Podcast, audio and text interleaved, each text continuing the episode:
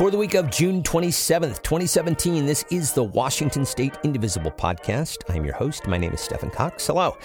On the show this week, we have an in depth conversation with Democratic congressional candidate Tola Marts. And we will, of course, have our dose of good news along with this week's call to action.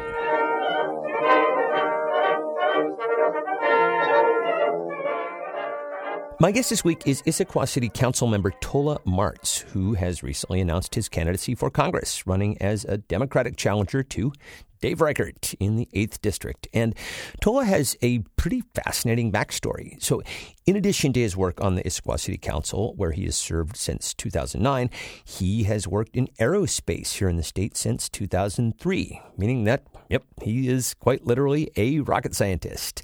And more recently, he's worked on what's called humanitarian technology, traveling to sub Saharan Africa to develop a specialized insulator for vaccines. I figured it was a natural place to start our discussion by asking about how all that experience informs his work in politics. So I think that what you find as a scientist is you test hypotheses because there is uh, objective reality out there, and you have to figure that out, and you have to deal with it, and you have to plan for it accordingly. And I think right. politicians, uh, you can be aspirational, you can explain things to people, you can create um, enthusiasm for an idea, but you fundamentally have to be part of reality. And one of the nice things about city council is, you know, we can't run a deficit over time. You have to balance your budget every single year. And so there are just hard truths that you have to accept. And Issaquah is in great shape, and, you know, a lot of cities would love to have our problems. Um, but we have challenges every year. You know, there's things that people want to do that we can't afford and we have to say no to. And so I think that's probably the the single biggest piece of it is I just have a finely honed sense of reality and politics is that which you know is the art of the possible, right? And right. so you can have all sorts of fancy ideas. If you can't pay for it and you can't convince voters why it's important, then you can't do it.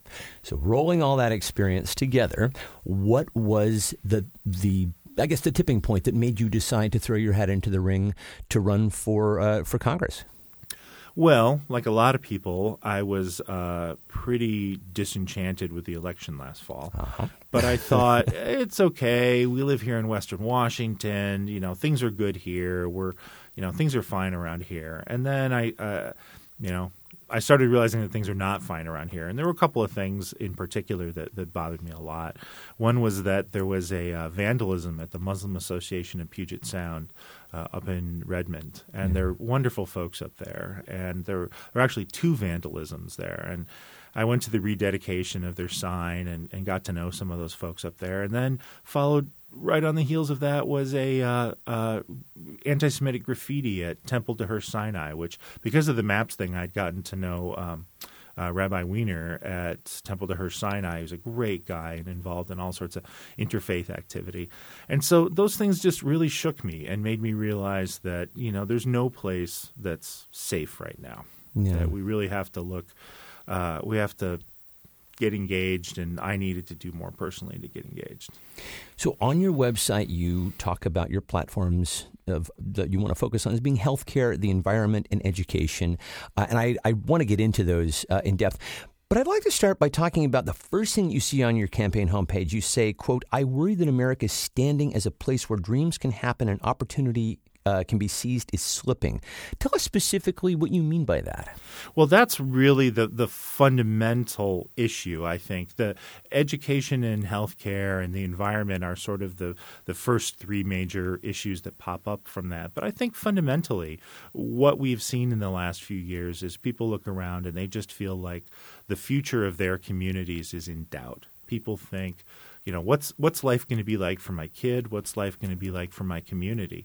And they don't have confidence. And i think one of the challenges challenges we saw in the 2016 election is the kind of folks who read uh, HuffPo and the kind of folks who read Slate and Salon, you know, our lives are are are pretty good, and you know, a lot of those folks uh, are part of economies that have to do with international trade, and so international trade looks good to those folks.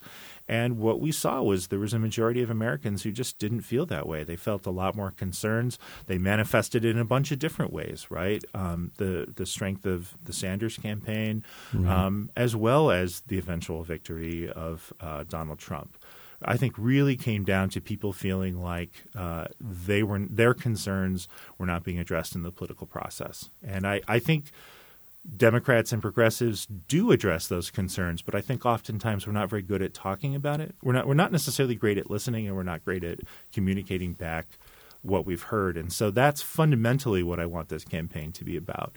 Is I'm going to go from you know the southwest corner of the district, which is like Bonney Lake, sure. uh, all the way up to uh, Chelan and, and beyond. And I'm going to make sure that I know. Uh, the issues that are most important all over the district, uh, not just here in Issaquah, not just in uh, sort of traditional Democratic areas, um, so that when the time comes for the election, I can make it clear that I'd be able to well represent folks here in, in Washington. And I do want to get into how you're specifically doing that because this is a unique uh, district. This is the first time that district has ever spanned the Cascades, making it a real challenge, um, I, I would imagine, for anybody who is trying to put all the pieces together and represent a district that is intentionally diverse in that way. And we'll talk about that in a second. But I want to first talk about healthcare because it's a front burner issue for everyone right now. Uh, at the time of this recording, the bill that has come to be known as Trump Care is in the Senate. But I'm interested in your take on Dave Reichert's, let's call it activity, uh, as the bill made its way through the House. Well, First of all, of course, in House Ways and Means, he voted for it. Right. And he said it wasn't going to cut anyone's health care. And then the CBO numbers came out, and he realized that that was not at all true. Uh, it was a, a, poor thing, I think, for him to say. Uh, and in the end, of course, he, he voted uh, against the bill on the House uh, floor. But he really sort of did the minimal amount you could in a situation like that. Like I, I've heard him explain his vote. And I think if you're a leader and you think a bill is bad, you say something about it. And you know, he sort of sent out a press release the same day that was pretty quiet, and it was sort of you know, don't vote for this bill. Right. And it wasn't, you know, if he thought it was a bad bill, if he thought his fellow Republicans shouldn't have voted for it, he should have said something. He should have stood up and provided that sort of leadership. And I, I don't think he did. How, in the position of being a representative from the state of Washington, would you envision an ideal healthcare system? It's a big pie in the sky question, but I'm just curious to get an idea of how you would see it uh, in an ideal scenario. Sure. sure. So let me first address the 800 pound gorilla in the room, which is, you know, does candidate Marts say single payer or not single payer? Is he going to use the term single payer? Because as you and I both know in Democratic circles right now, there are people, there will be people who that's all they want to hear in the answer. It's a gold right? standard for them, sure. To me, it's about access to affordable health care. And I think the Amer- the Affordable Care Act is uh, is has been a great step in the right direction. I think there's things that can be fixed in it. I think progressives understand that it's not perfect, um, but I think we start with. Uh, all the folks that it's given health care to and make sure that all those folks stay having access to health care. And then you improve upon it. For me, access to affordable health care – is is the gold standard. And whether that's single payer or not i don't particularly care. I mean the the germans have a great system. It's a nonprofit system but it's not single payer. The japanese have a great system. It's also nonprofit um, but it, and it's it's also not single payer. I want to take the best solutions that are out there. Um, we're not going to we wouldn't be able to go to single payer in 2018 no matter what happens in the house because we don't have a president that would support it. Right. um, but we can improve upon ACA and, and think we will, particularly if we retake the House. Yeah. Uh, you're an engineer, so it's logical that you've made climate change a core issue. Uh, we have an administration that is bent on rolling back everything from the EPA to the Paris Climate Accords. Um, so, again, hypothetically, the Dems take the House in 2018. Please, God, let the Dems take the House in 2018. How do you envision pushing back legislatively against the Trump agenda on climate? Sure. Well, first off, we have to acknowledge that uh, climate change is settled science. I mean, it's uh, there is no vast cabal of climatologists out there suppressing information. If there were if there were some brilliant researcher at you know BYU who had come up with great data that said that somehow global warming wasn't happening, uh, that person would get instant tenure and fame and fortune in their school. And no such data exists. The world is getting warmer. People disagree about how pervasive that will be and what the impacts will be. It's known that it's going to be warm enough that, for instance, crops that grow well in central Washington today won't grow well down the road. I think everybody on the dry side of the pass takes a look at, at the the snowpack every spring, and you know if that snowpack's not there, then the whole system of, of irrigation that they use in Kittitas and Chelan counties goes out the window. And farmers are in a horrible situation. And yeah, are there other crops they can grow? Maybe. Um, but maybe not. And maybe that's a permanent uh, change in, in the way people get to live their lives. Just for and that's a that's a that's one of the smaller effects. This is not talking about sea states rising and, and that kind of stuff. Mm-hmm. But uh, these are all impacts that are going to be coming from global warming. So so what can you do about it? Uh, there's a lot of things. I think that one of the things that needs to happen is that uh, we do need to look at what the economic impacts of various solutions are. I think people are concerned that uh, you can't just be single issue on almost anything. You have to come up with solutions that work across the board. And so, one of the things that I would look for is what are the solutions that have the most impact. Um, from a climate standpoint and are neutral or beneficial on an economic standpoint. And in an area, we're fortunate in the Pacific Northwest in that we're leaders of uh, alternative energy. And we have great facilities in Washington state. Some of the best wind turbines in the United States are made up in sort of the Sedro-Woolley area because, as it turns out, that the same technology to make boat hulls is useful in making wind turbine blades. And so there's uh, incredibly brilliant engineers up there. And I would like I would love to bring some of that industry into the eighth. Uh, we already have wind farms in the eighth. We already have amazing hydropower in the eighth. Um, so we've got a good starting point, and I think that that's a way that you can come up with solutions that are beneficial, at least neutral, if hopefully beneficial economically to a local area. Because I think the challenge is people just hear, you know, carbon tax or whatnot, and and there are economic uh, implications there. I mean, it, it does have it does have an effect on economies, and and so my hope is to start let's start preferentially with the solutions that uh, allow us to build economically in our state but also address global warming at the top of your legislative uh, priorities is education.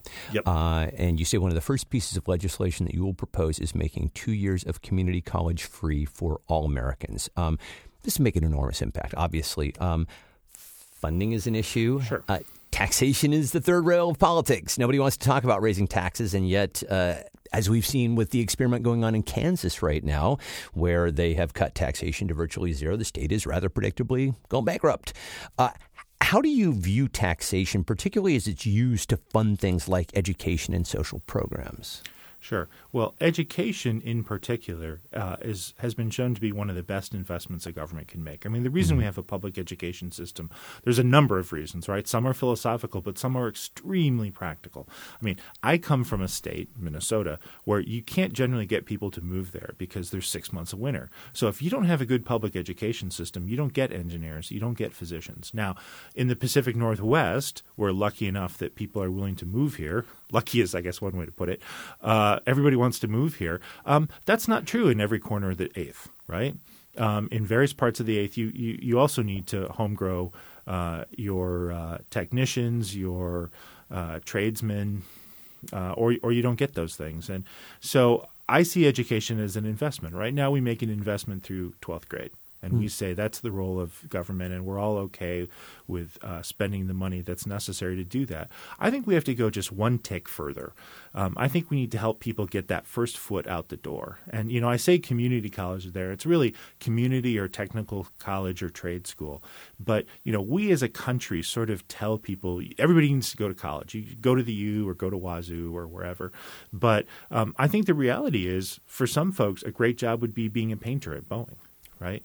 And and I think what we do as part of that investment in young people, and this is again in from Bonney Lake to to Chelan to Covington to Black Diamond to Cle Elum um, I think we say the role of government is to help get that first foot out the door. And are you going to go into a trade or are you, are you going to go to college? Um, one of the nice things about community college and colleges and technical colleges is they're really inexpensive. Right. You know, in some senses, they can be less expensive even than high schools. Right. So, from a taxation point, how would you uh, develop revenue in order to to pay for that? Because it, yeah, it's it's absolutely worthwhile. I think the statistics bear it out. So, uh, yeah, how do you pay for it? Um, I think you look at there's four or five states already that are doing this, and I actually have a, I have a little brother in, in Georgia, and he did the Hope he got the Hope grant, which was a grant system that they put together in Georgia 15, 20 years ago that basically says if you maintain to be average and you don't have any, I think, drug convictions, uh, they'll basically pay for your schooling to go to a public school. And this is open to every student in Georgia. And it's worked really well, and it's helped build Georgia's uh, uh, intellectual capital, if you will. And so that's one option. I think there's, like I said, there's something like four others right now. And uh, I would take a look at how those are funded. I, it's still a challenge. I don't have all the, I don't have all the details figured out. Uh, you obviously have to be at least revenue neutral and, and, and figure these things out. But as an investment, um, I think that it, it sort of qualifies in a different category than some other ways that we spend money because education is so well identified as a, as a good investment for communities. And particularly here in Washington, I think people really value and understand uh, the value of a good education. I mean, if you look at the major industries uh, in, in Western Washington in particular, you see a lot of engineering. You see Boeing, you see Amazon, you see a pla- you see places where you know you understand that there is if you have a solid education education in the STEM uh, fields, like you do, you have virtually limitless possibilities. I, I think, though, as a, as a state, we've had some challenges, and I, I think that part of a federal response is to is to sh- is to address the fact that um, you know McCleary shows that Washington State has had challenges funding uh, basic education, and I think that a lot of those industries you mentioned have thrived partially on the immigrant uh, you know, people coming to the state from not not even from overseas, but people like myself from the Midwest and people from the East Coast. And I think that that works well because you can get people to move to Issaquah and Bellevue and places like that. But I think that um, McCleary hits a lot harder in places like Covington and Black Diamond and Chelan and Cle Elum and Ellensburg. And that's uh, a place where technical educations might make a difference if they were publicly funded. Right. Yeah.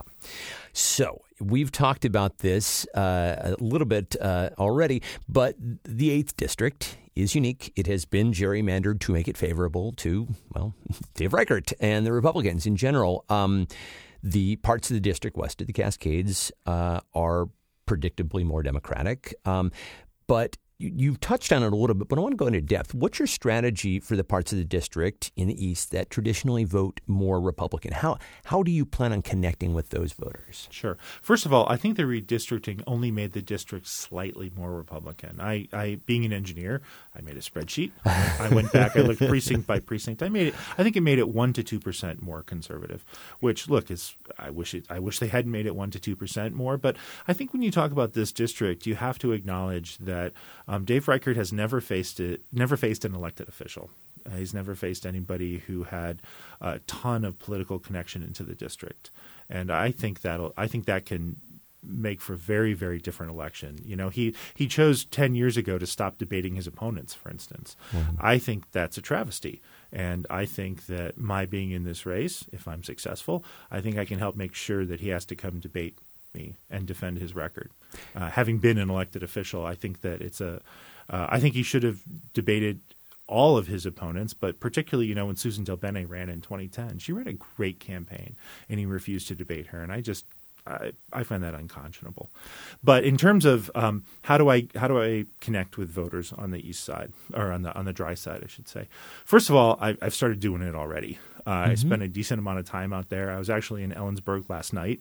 Uh, I went down to we went over there to have dinner at a restaurant that a couple of people on the Ellensburg City Council had got me into. Um, but I've already started spending time over there. I met with some of the indivisible folks over there. Met with some of the Democrats over there uh, starting to get my arms around some of the issues that are unique uh, to Ellensburg and to that side of the of the district. Uh, I am told that Reichert just doesn't spend any time out there unless it's for fundraisers. So um, people in the district are going to get to know me. You know, when people ask why are you running 17 months ahead of the election, it's so that I can get to every town in, in the district, and so that you know I want when somebody says Tola Marts, yeah, I met him at, at the local bar, I met him at the local library or what, wherever it is, and I want people to know that I know what's important to the district. And I think that sort of block and tackling is really critical uh, to running not just to running a campaign, but ultimately this is about can you go to Washington and represent the folks in your district? And you just you can't possibly do that unless you know the people in your district and, and what their critical issues are. But it certainly sounds like you are out there doing the legwork. Uh, we're going to take a quick break for our call to action, and then we'll be back with Tola Marts.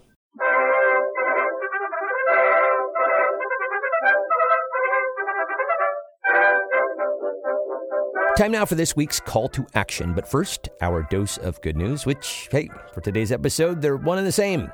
So, as you know, podcasts don't always happen in real time, but I am happy to report that as of today, the recording, the release, Tuesday, June 27th, Senate Majority Leader Mitch McConnell has postponed his vote on the Trump Care Bill, aka the AHCA, because, well, turns out there just weren't enough Republican votes for it. Why is that, you might inquire? Well, part of it had to do with the fact that the CBO score came out on Monday saying that some 22 million people would lose their coverage under the new plan, with some 15 million people losing coverage next year alone. But most of it had to do with the absolutely relentless pressure that people just like you have been putting on our senators. So, here in Washington, because of our phone calls encouraging them, both of our senators felt emboldened to take strong stances and even hold the floor in protest of the bill. And across the country, indivisible groups pressured their Republican senators very effectively, particularly in states like Nevada, where Dean Heller said that he would not support it, and also in Maine, where Susan Collins said she wouldn't do it either. And then, of course, after McConnell announced his decision to postpone, a number of other senators have expressed their doubts as well, again, due in large part to increased pushback and phone calls. And so, for our call to action. Now, you may have already seen what Indivisible co founder Ezra Levin has said in his email about next steps, but if you have not, here is the game plan. First, he says, well, First, he says celebrate. So, hey, bottoms up. Uh, but next, because both of our senators really did step up in this, let's call and thank them for standing with us. Uh, but of course, this fight is not over. Uh, you guys remember all those zombie Trump care jokes? Well, turned out they were kind of prophetic. So, few other things that we can do here in Washington. First of all, while most Republican senators will be reluctant to hold town halls over the 4th of July recess, that doesn't mean people can't take to the streets. If you happen to be planning on going to a state with a Republican senator over the holiday, check with the local indivisible groups there to see what they may have planned and go and attend. Also, if you know people in states with Republican senators, see if you can get them to make a couple phone calls. And I know you've heard this before, but I will stress that calls from residents here to other states are not advised. And finally, after you have thanked our senators, let them know that we absolutely support them doing whatever it takes to finish off this disaster of a health care bill once and for all. So let's celebrate and then let's finish off Trump care for good. And that is this week's call to action.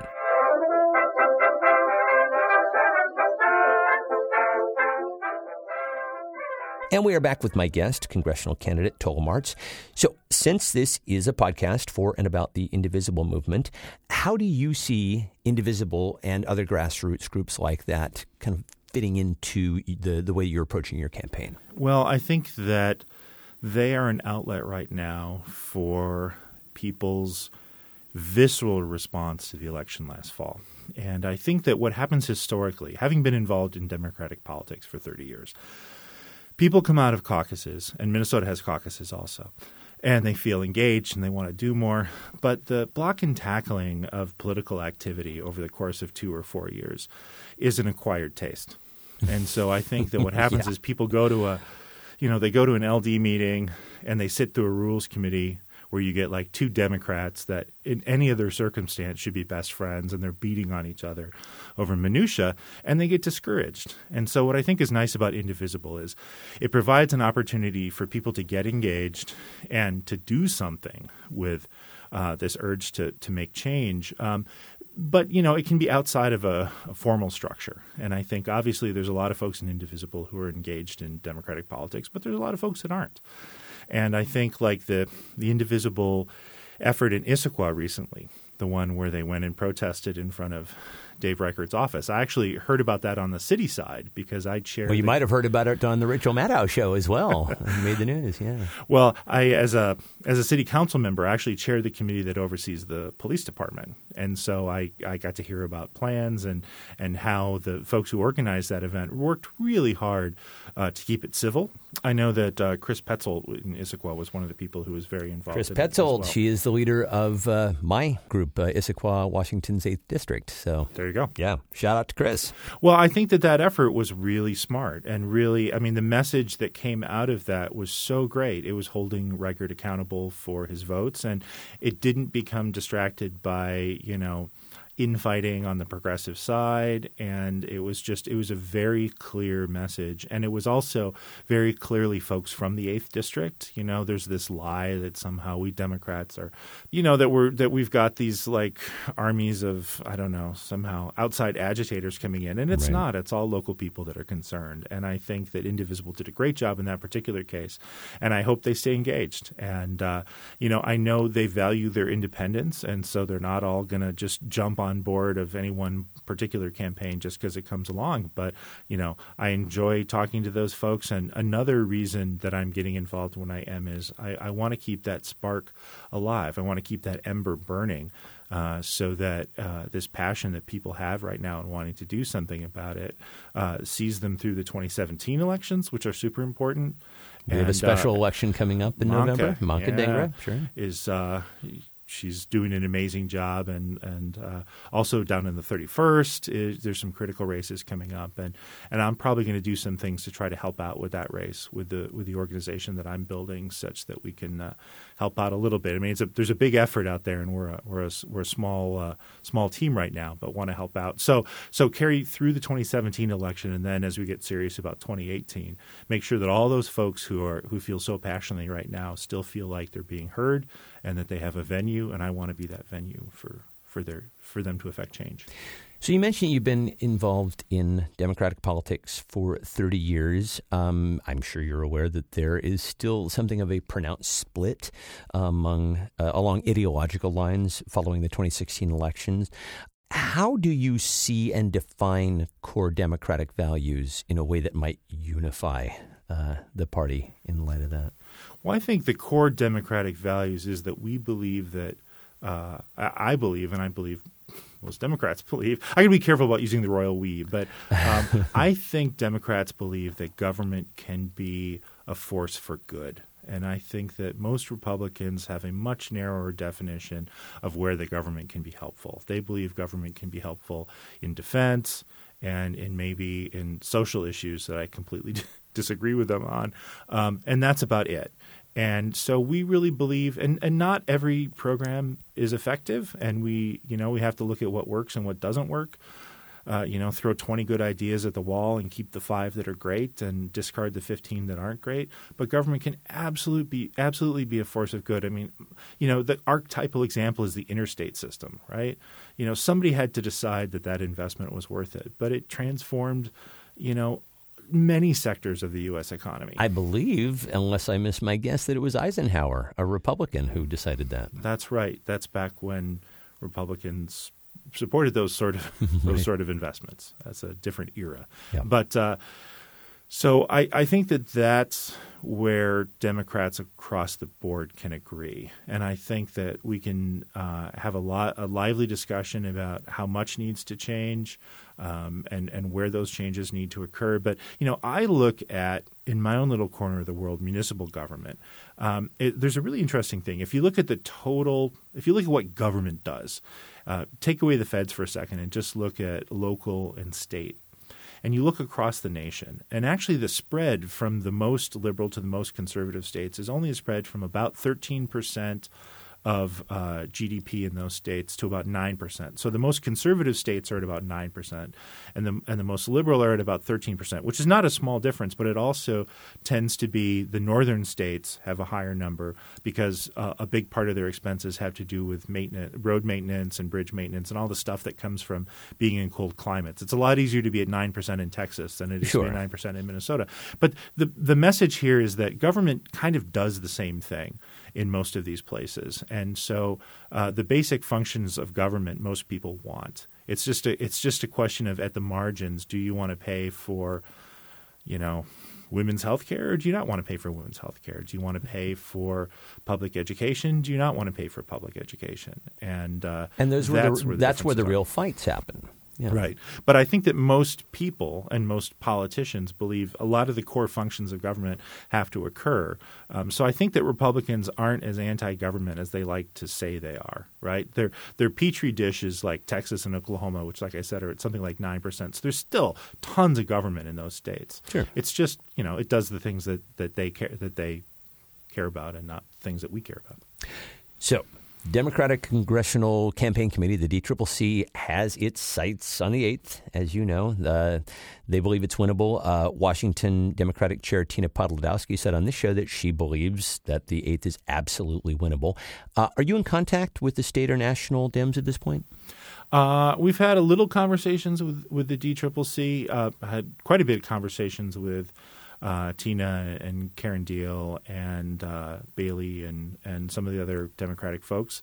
There have been some conversations uh, around the folks who are out there looking at the eighth. Uh, I believe I'm the only candidate who uh, is an elected official right now who's looking at the race. Um, uh, Mark Mullet has endorsed me. People ask me, you know, where's Mark at because he's a he's somebody that uh, has a has a statewide uh, presence mm-hmm. and uh, is is very active in the district. But he's he and I came up together through the Issaquah City Council, so I I, lo- I love that I got his endorsement. Um, so yeah, so I am ha- having conversations with those folks.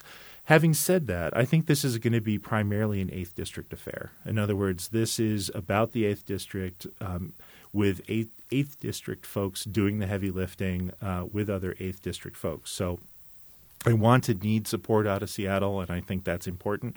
But I think what's most important is to get in front of folks in the eighth and and be the candidate who knows their issues, who's been to, you know, every every bar and library in uh, in these towns to to talk to people.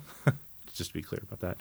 And uh, so you're not going around getting wasted with people, yeah? No, not that, so yeah. far. That's not uh, that hasn't been part of our campaign strategy. No, I find that uh, uh drinking tends to uh, inhibit your ability to hear people, not not enhance it. But uh, no, seriously though, getting getting to the the corners of the district, I think actually having a uh, such a gerrymandered district is in some senses a gift. I think there are places in the country where you can run as a Democrat by just sort of having the uh, you know a cue card of issues that you just sort of say yes to a half dozen issues and and you're all set. I think the eighth demands uh, a higher level of participation. I think it demands going out there and finding what's common uh, from one corner of the district to the other and uh, being able to craft a conversation with people around those issues and understanding for folks outside of Issaquah and Sammamish and and uh, you know King County uh, where the pain points are. And so I'm really looking forward to that. I've I've got enough time to do it right, and so uh, I'm just very excited about this race. Well, Tola Marts, thank you so much for uh, joining us today, and best of luck, man. Stephan, thank you so much. It was wonderful to be on. And that will do it for this week's Washington State Indivisible podcast. Please do keep the thoughts and feedback coming. I love hearing from you guys. Let me know if there's anything you'd like to hear covered on the show, anybody we should be talking to, etc. Email me at washingtonindivisiblepod at gmail.com. Again, that is washingtonindivisiblepod at gmail.com. The Washington State Indivisible podcast is a production of Get Creative Inc. Thank you again to Tola Marts, and thanks to you, as always, for listening. And we'll talk to you next time. Bye.